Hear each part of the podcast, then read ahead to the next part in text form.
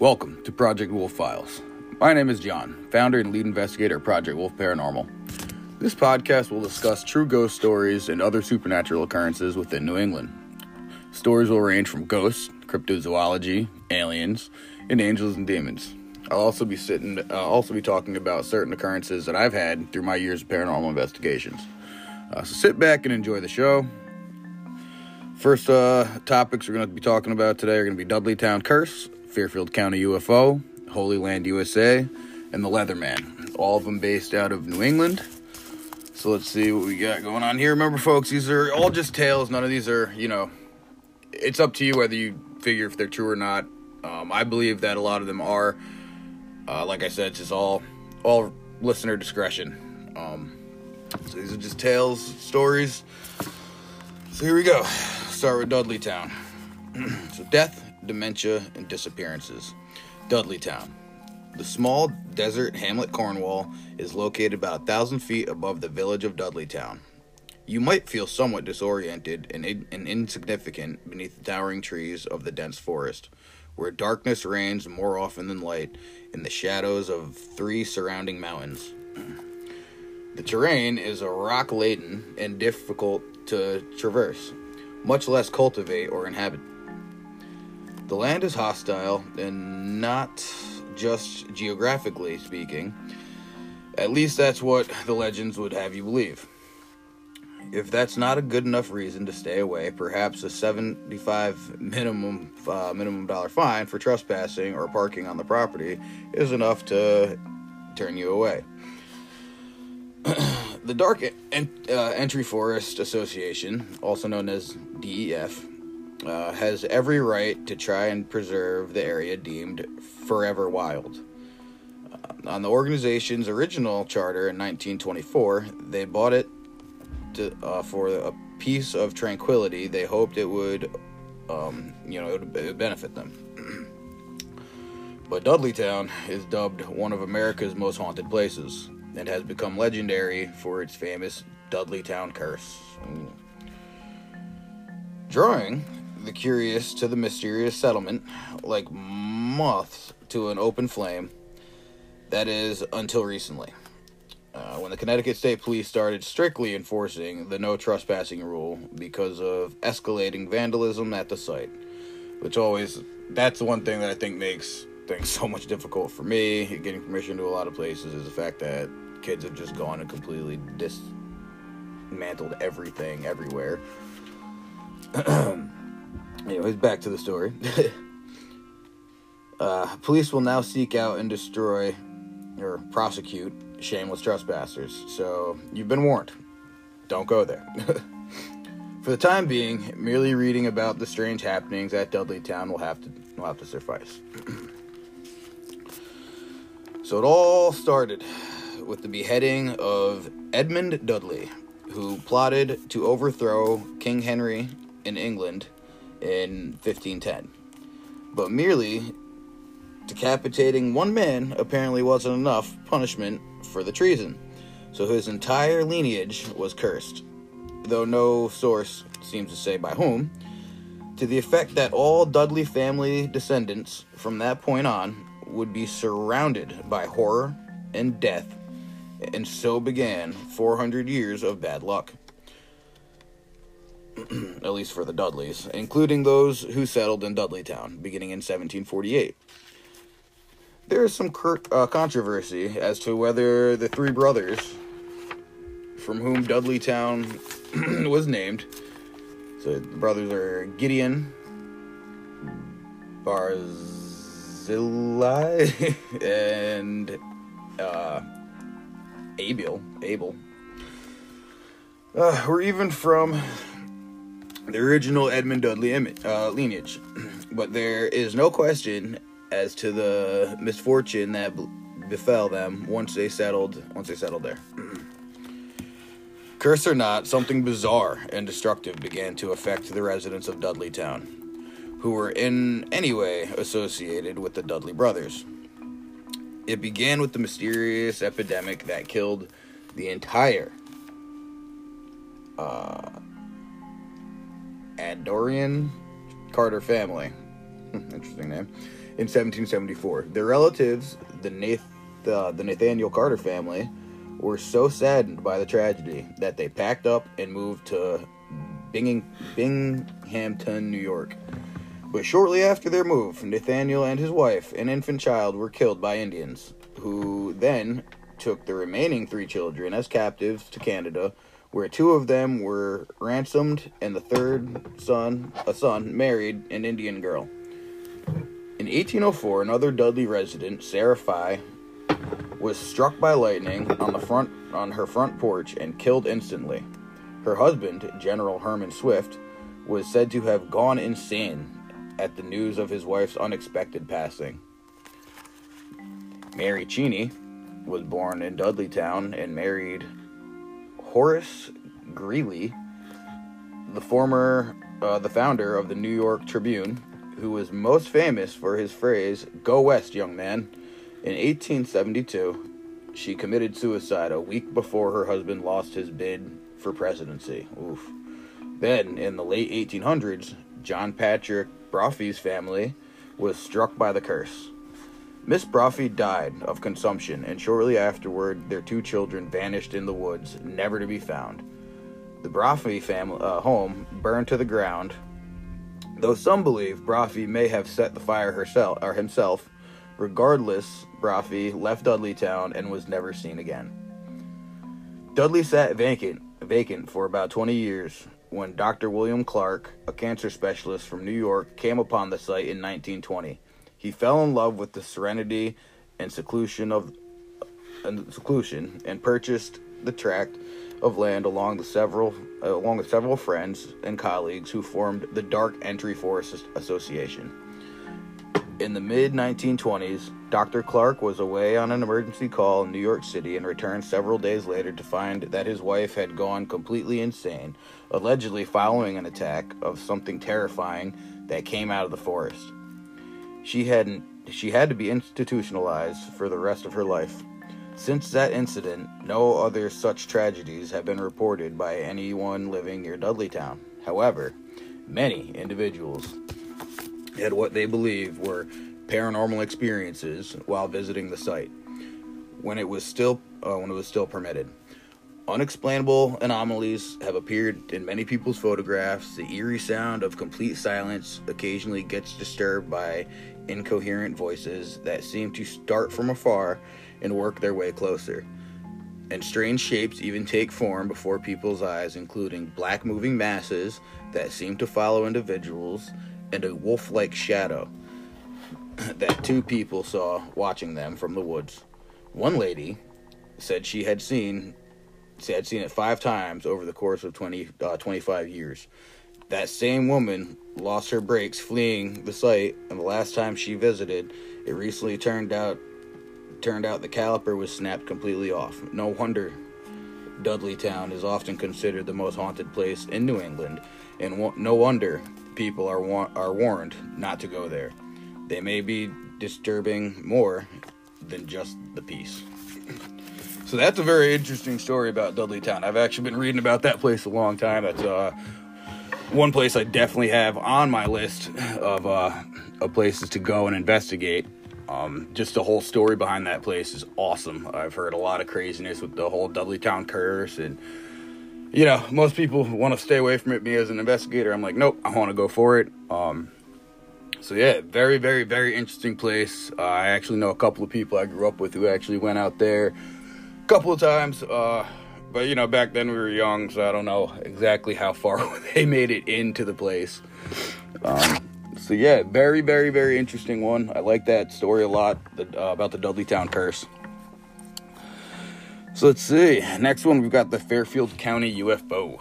So aliens, people. Um, I know a lot of people are skeptic on them. I think they're out there. Um, I don't think it matters what if you believe in religion or not. How I look at it, um, I was raised in a church, so how I look at it is, if there is an Almighty Creator out there creating us and everything else, He didn't just stop there. He made other other worlds, other people other life forms, uh, some that I'm sure are way more advanced than us that can make it out to see us, um, especially if you do look at certain uh, like ancient writings, like out in Egypt or Rome. A lot of them depict sky gods, different gods that come down a lot looking like aliens. So in a way, I think that maybe those were depicted as gods, something, some type of being that came down way back in the day to kind of help us out with building things, pyramids, and giving us knowledge. So I believe that this uh, aliens definitely could be out there. I don't think it's just us sitting out here floating around in this giant universe. There's definitely more out there. So that being said, let's jump into the Fairfield, uh, Fairfield County UFO. so if you guys are ready for this one. During the 1980s, Hudson Valley was the site of a number of high-profile flaps over UFOs that were witnessed by thousands of people throughout the years. the wave of sightings became known as the Hudson Valley Boomerang sightings, and the entire region quickly attended UFO hotspot status. While much of the ADO focused on New York's Pine Brush, uh, Pine Bush area, Fairfield County, Connecticut, was not to be outdone. Uh, Mark Paco thoroughly investigated and documented the sightings of the Mutual UFO Network, MUFON, of Connecticut. His investigations of two very active dates in 1985 and 1989, ooh, year I was born, provided detailed accounts of the typical boomerang sightings by most uh, who were fortunate enough to witness the phenomenon. According to Paco, in March 21st, 1985, reports of huge UFOs were phoned in to, uh, to authorities from New, uh, New Fairfield, Bethel, Danbury, Trumbull, Bridgeport, Milford, Orange, Derby, Ansonia, Naugatuck, and Middlefield. It's a lot of places. Like, it's uh, pretty much almost all of Connecticut if you think about it. Um, most accounts of the sightings in Fairfield County are, are fairly similar, describing a large round or oval saucer, uh, saucer outlined by red and white lights, a flattened football, a large blimp, or an object with red and white lights on its underside. It was said to be slower than a plane, very large, like a football field, and either silent or making low humming noises. The UFO was not at all shy of uh, populated areas, often hovering or moving slowly over the major highways I 95 and I 84, uh, Housatonic Parkway, and shopping centers. See now things like that I like because you, you clearly you're gonna have a lot of people who are gonna be witnessing the same event, you know. So it's it's a lot more credible when you have a giant group of people seeing things rather than like one person saying, "Oh yeah, so I've seen this," or whatever the case may be. I definitely like that. More witnesses, the better. Because of the sheer volume of witnesses over such a widespread area, many newspapers reported on the sightings. In the days following the light show, included the Danbury News Times, Bethel Holmes News, Bridgeport Post, Milford Citizen, Ansonia Evening uh, Sentinel, Middletown Press, and Waterbury Republic. On August 31st, 1989, sightings differed from the 1985 sightings. In that, the object in question was more often boomerang shaped, although this one also had red and either white or yellow lights around the circumference. The cities of St- uh, Stratford, Trumbull, Shelton, and Bridgeport played host to this UFO, and as with the 1985 sightings, scores of eyewitnesses described the object surprisingly similarly. Again, the object was unconcerned and high uh, and high visibility. Sorry. the object was unconcerned with high visibility. All witnesses to the aerial anomaly in the skies of northeast or uh, northwestern Connecticut that night agreed that the object was very large and angular, with both flashing and steady lights it was described as V shaped, L shaped, or triangular sh- shaped, similar to the hull of a submarine. And as a floating triangle of lights, it moved very slowly and at low altitude, hovering just above treetops or, uh, or quiet side streets for a moment before moving or um, moving away. Both of these UFOs were sighted by thousands of, of witnesses, many of whom were policemen, scientists, and researchers.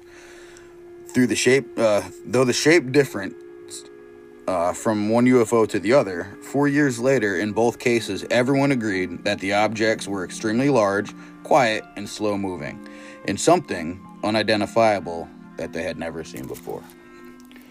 So another thing I like, not only with uh, with a lot of the eyewitnesses, but when you get people um, who I like to consider credible witnesses, um, I know it's kind of a weird thing to say, but what I classify as credible witnesses are what they said here. So policemen, doctors, researchers, you know, people like that who kind of don't normally have anything to gain off of making these type of things up or trying to uh, fabricate things like this, mainly because their reputation is way more on the line with something like this. So for them to literally be saying, "Nope, I've seen this," they're actually saying that they've seen something. Uh, they would not just say that just to say it.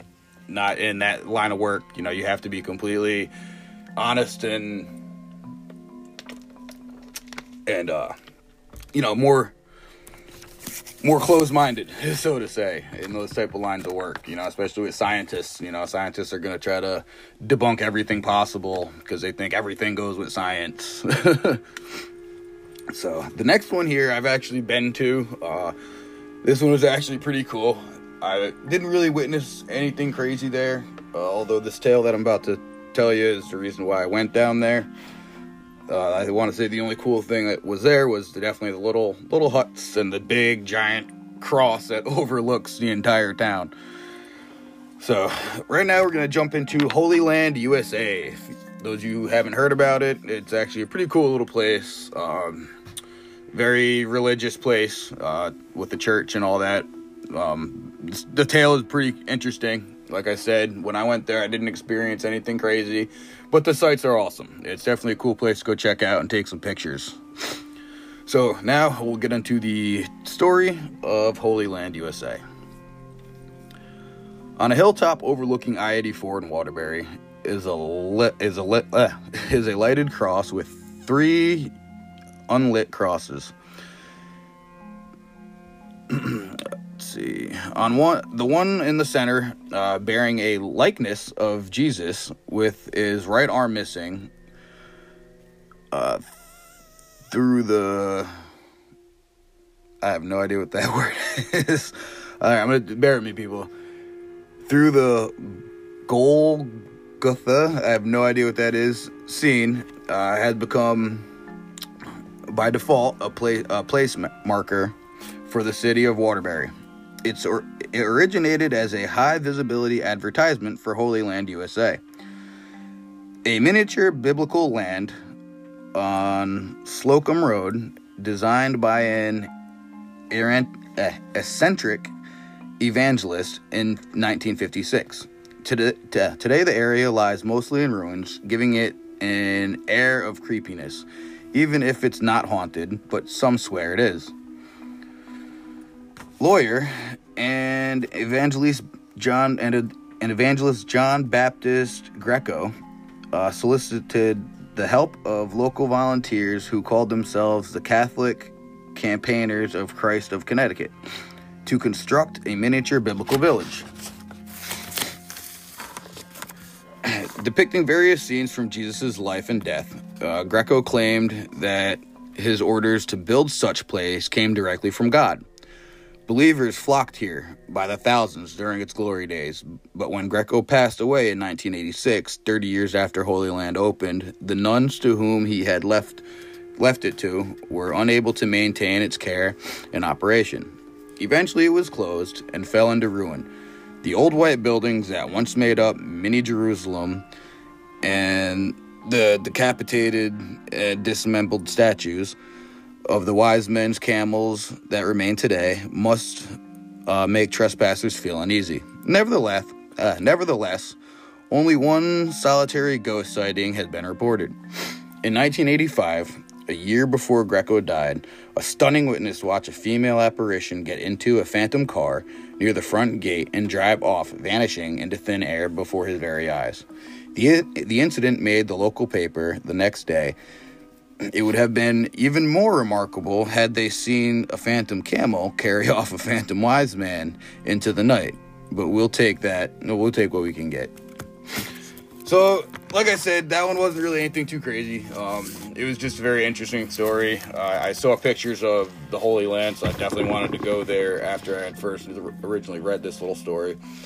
Uh, just interesting about the Phantom car uh, and the Phantom lady getting in it and disappearing. Tales like that have been going on for a long time. Uh, so it's definitely a good thing that I like to hear. So the next one we've got here is the Leatherman. Uh, Leatherman, if you guys don't know, never heard of the tales of Leatherman, he's got caves throughout Connecticut. Uh, this guy used to pretty much walk from, from town to town using this trail and these caves to kind of live in as he was going throughout uh, throughout his ways. So this one right here is definitely a good one. I liked it. So here we go. We're gonna get into this the Leatherman. so this one's a little little little lengthy, guys. Not not too bad. So we'll see see how we do here. All right, let's go, Leatherman. So the Leatherman is thought to actually have been one Jules Bourglet uh, born in, in Lyons, France in the 1820s, he came from a lower middle class family but fell in love with the daughter of a wealthy leather, leather merchant. His only hope of receiving permission to marry her was to prove himself in, his fa- in her father's family business. It wasn't long before uh, had earned enough trust through hard work and loyalty to be given an important task of purchasing leather in the open market. One fateful day in 1855, however, he made a very large leather purchase at what he believed to be a ridiculously good price. Sadly, he hadn't been keeping up with the news regarding the latest technology in leather manufacturing.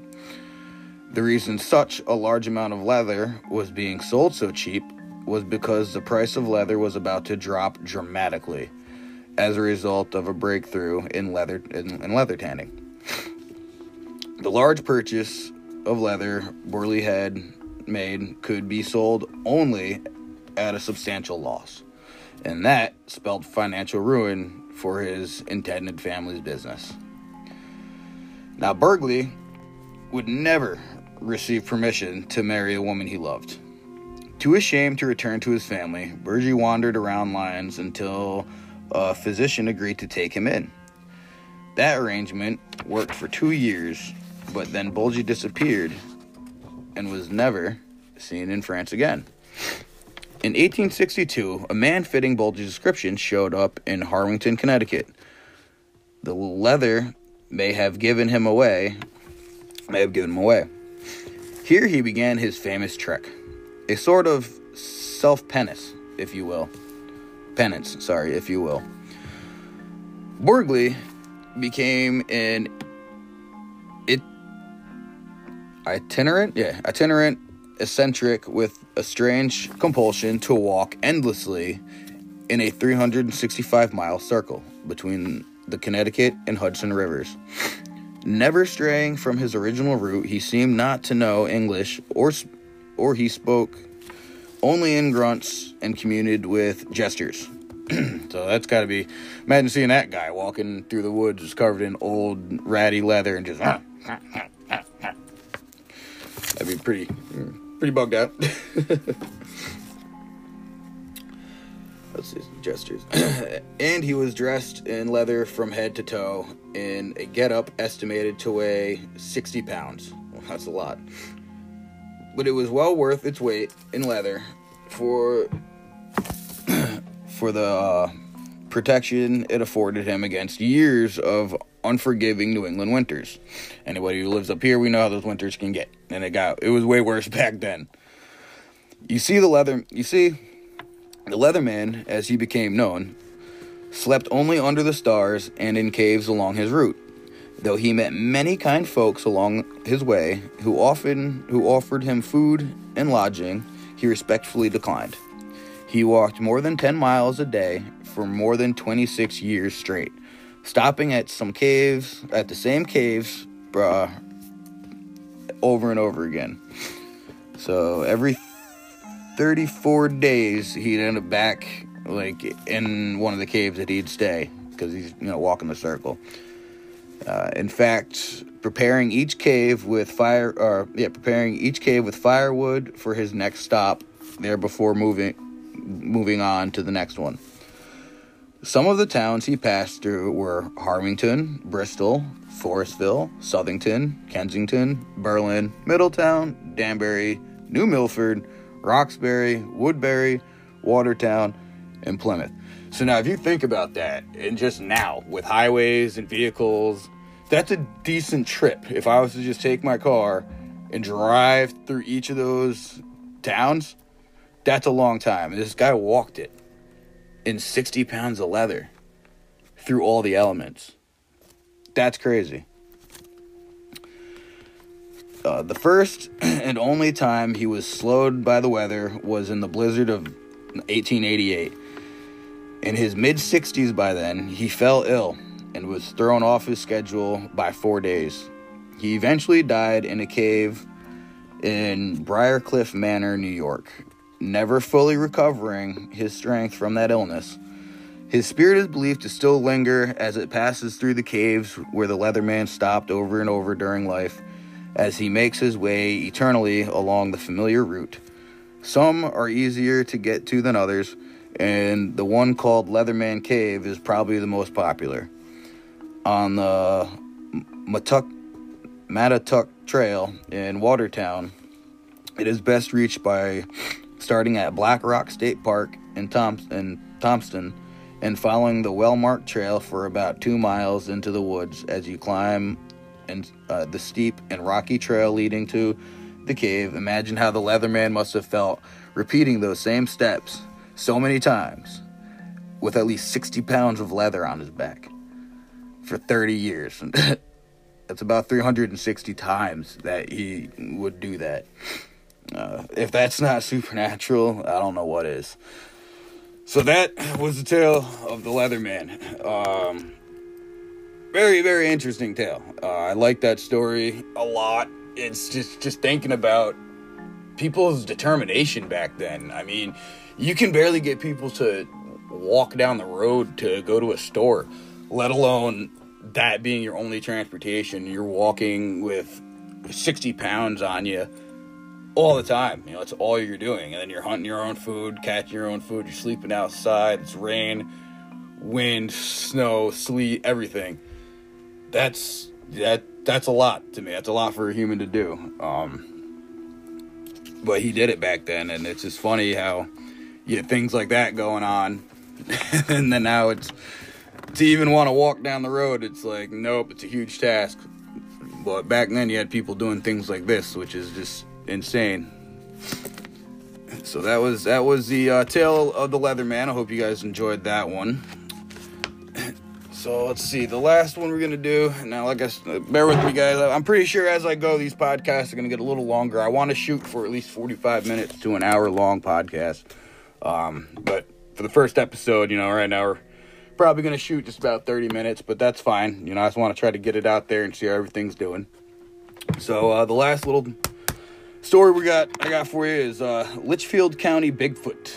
Uh, for those of you who don't know, I also am into cryptozoology. So, cryptozoology, for anybody who doesn't know what that is, that is the study of not mythical creatures, but the study of uh, creatures said to not exist, so to say. So, we've got Bigfoot, Chupacabra, Loch Ness Monster, uh, were, werewolf, um, pretty much things like that. That's what I am also extremely interested in. That's another thing with just doing the research and looking at how things are. I mean, we, yeah, it's 2021 now. Technology is insane, but there is, I want to say, I think there's about 90% of woods alone that have been untouched by man. So you got to think dealing with Bigfoots or creatures like this who have said been, been around since uh, Indians and Native Americans. They were hunted back then, so they kind of realized that hey, people that look like them stay away from them, and that's why we haven't really seen them. You, know, you get a lot of people going, "Oh, well, how come we haven't found remains of one or nothing?" I can tell you something right now. Where I live, there's woods around me. I got a nice little thicket of woods. I've heard fisher cats out there, coyotes, uh, you name it. We got bobcat. One was just in my backyard the other day. So you could take a, a carcass of some sort, put it into the woods, even where I'm at, and I can guarantee you within a week, you're not even going to know anything was there. There's going to be nothing left of it. The animals are going to pick at it, and then the insects are going to clear it off. And a lot of the times, other animals will drag it away from the original site. Same thing with droppings. You're not going to find just piles of droppings everywhere. All that stuff goes away after a while. And if these creatures are in places that really humans aren't all the time, then yeah, you're not going to see these things. You know, these things are definitely out there. It's uh, Gigantopithecus. He was. It was actually documented out in Asia that there are these seven foot tall humanoid ape things that were living up in the mountains of Asia, and scientists had actually gone in there exploring them found the remains, found the bones, found the molars, and they actually sized up the bones, skeletal structures, and boom, you've got Gigantopithecus, which is a Bigfoot that we know of. Um, so very interesting stuff. They're still out. They're out there. There's definitely things that we don't know of. Uh, so that being said, let's go into the Litchfield County Bigfoot sightings, and we'll just uh, we'll wrap this up. so the Bigfoot sightings in Litchfield County are unremarkable uh, to the researcher in that they boast the usual characteristics large, uh, unexplainable footprints, big, hairy, stinky creatures spotted in remote areas, and eerie screams and screeches, because we all know that, that Bigfoot howl that allegedly they make. Uh, but this is the first time I've heard of a horse being scared to death by Bigfoot. According to the Gulf Co- uh, Coast Bigfoot Research Organization, or GCBRO, in the fall of 1997, a man and his horse had stopped at a stream for a drink when the man noticed a large foot, uh, footprint twice the size of his own in the, in, the, uh, in the steam bed. Then he smelled the telltale odor of a Bigfoot creature, which I heard it's just really stinky, musty. I mean, you think about it, you have all this thick, coarse hair. You're not really taking a bath, you know, you're out there in nature with everything else going on. I'm pretty sure you're a pretty smelly, smelly creature. uh, and that was enough to make him ride off quickly uh, on his horse. With a real live Bigfoot in hot pursuit, uh, Bigfoot took off after the fleeing man and horse. Uh, with such raucous that the earth seemed to shake and the branches were heard cracking in its wake. The creature easily caught up with the man, but thankfully uh, was separated from them by a stone wall. Still, it kept an eerie pace uh, with the with the pair until it was sure they were well on their way away from the area, and then it slowed down and finally stopped, but not without a few curious, uh, cursory screams as if you say, and don't come back again. no need to worry though, for the man wouldn't have returned in his life if his life depended on it, and his horse never recovered from that traumatic experience and died shortly thereafter. uh, not a, you know, not a big, big crazy tale, but a tale nonetheless of Bigfoot. Um, I know there's been a couple of couple of different sightings throughout Connecticut. Uh, I know Rhode Island has the Rhode Island Raugus, which is a Bigfoot on the swamps of Rhode Island. So there's there's been sightings. Um, I always try to take in credibility too, like where the locate where the sightings happened. You know, like so if it's in a kind of populated area, I'm not really gonna I'm not really gonna believe that because you know at that point, yeah, you know I could have dressed up in a in a suit and been out there just walking around, knowing that eventually someone's to pop around because it's a well known, you know, hiking area. But now, if you're talking about just out in the middle of nowhere. I'm talking you've been hiking and camping for days, if not weeks, out in just thickets and brushes of just woods and nobody be seen for miles and miles and miles and miles and miles and miles and miles. I can understand then, yeah, okay, now I have something, I saw something, I caught it on camera, like that's understandable. And a little bit more believable because once again, yeah, you tell me that right out in the middle of this nowhere there's somebody just randomly walking around hoping that somebody's out there to just see him. I don't think so. That doesn't sound uh doesn't sound too right to me. Um, I don't. I know a lot of people try to do things to get you know famous or get known, but it, it, I wouldn't do that. I, I don't know anybody who would literally risk themselves just go hang out in the middle of nowhere to hope that some rando person decided to hike in that same location just to get a glimpse. You know. Um, yeah, so that that was that. I hope you guys enjoyed the first episode. Like I said, it's uh it's my first time doing these. I've been on a few podcasts, but I definitely want to uh, start getting into them more and trying to do my own. And it'd be great to to do this eventually. I hope maybe I can get some people on and we can start doing some more discussions and all that. Uh, so yeah, I mean, I just uh, not much. It's first episode, guys. Just bear with me as I try to get you know whatever kinks worked out and all that. But it's definitely going to be a lot more stories, a lot more tales, uh, a lot more awesome stuff to hear about. So definitely, I hope you guys enjoyed the show. And uh, yeah, just uh, stay spooky, everybody. Catch you later.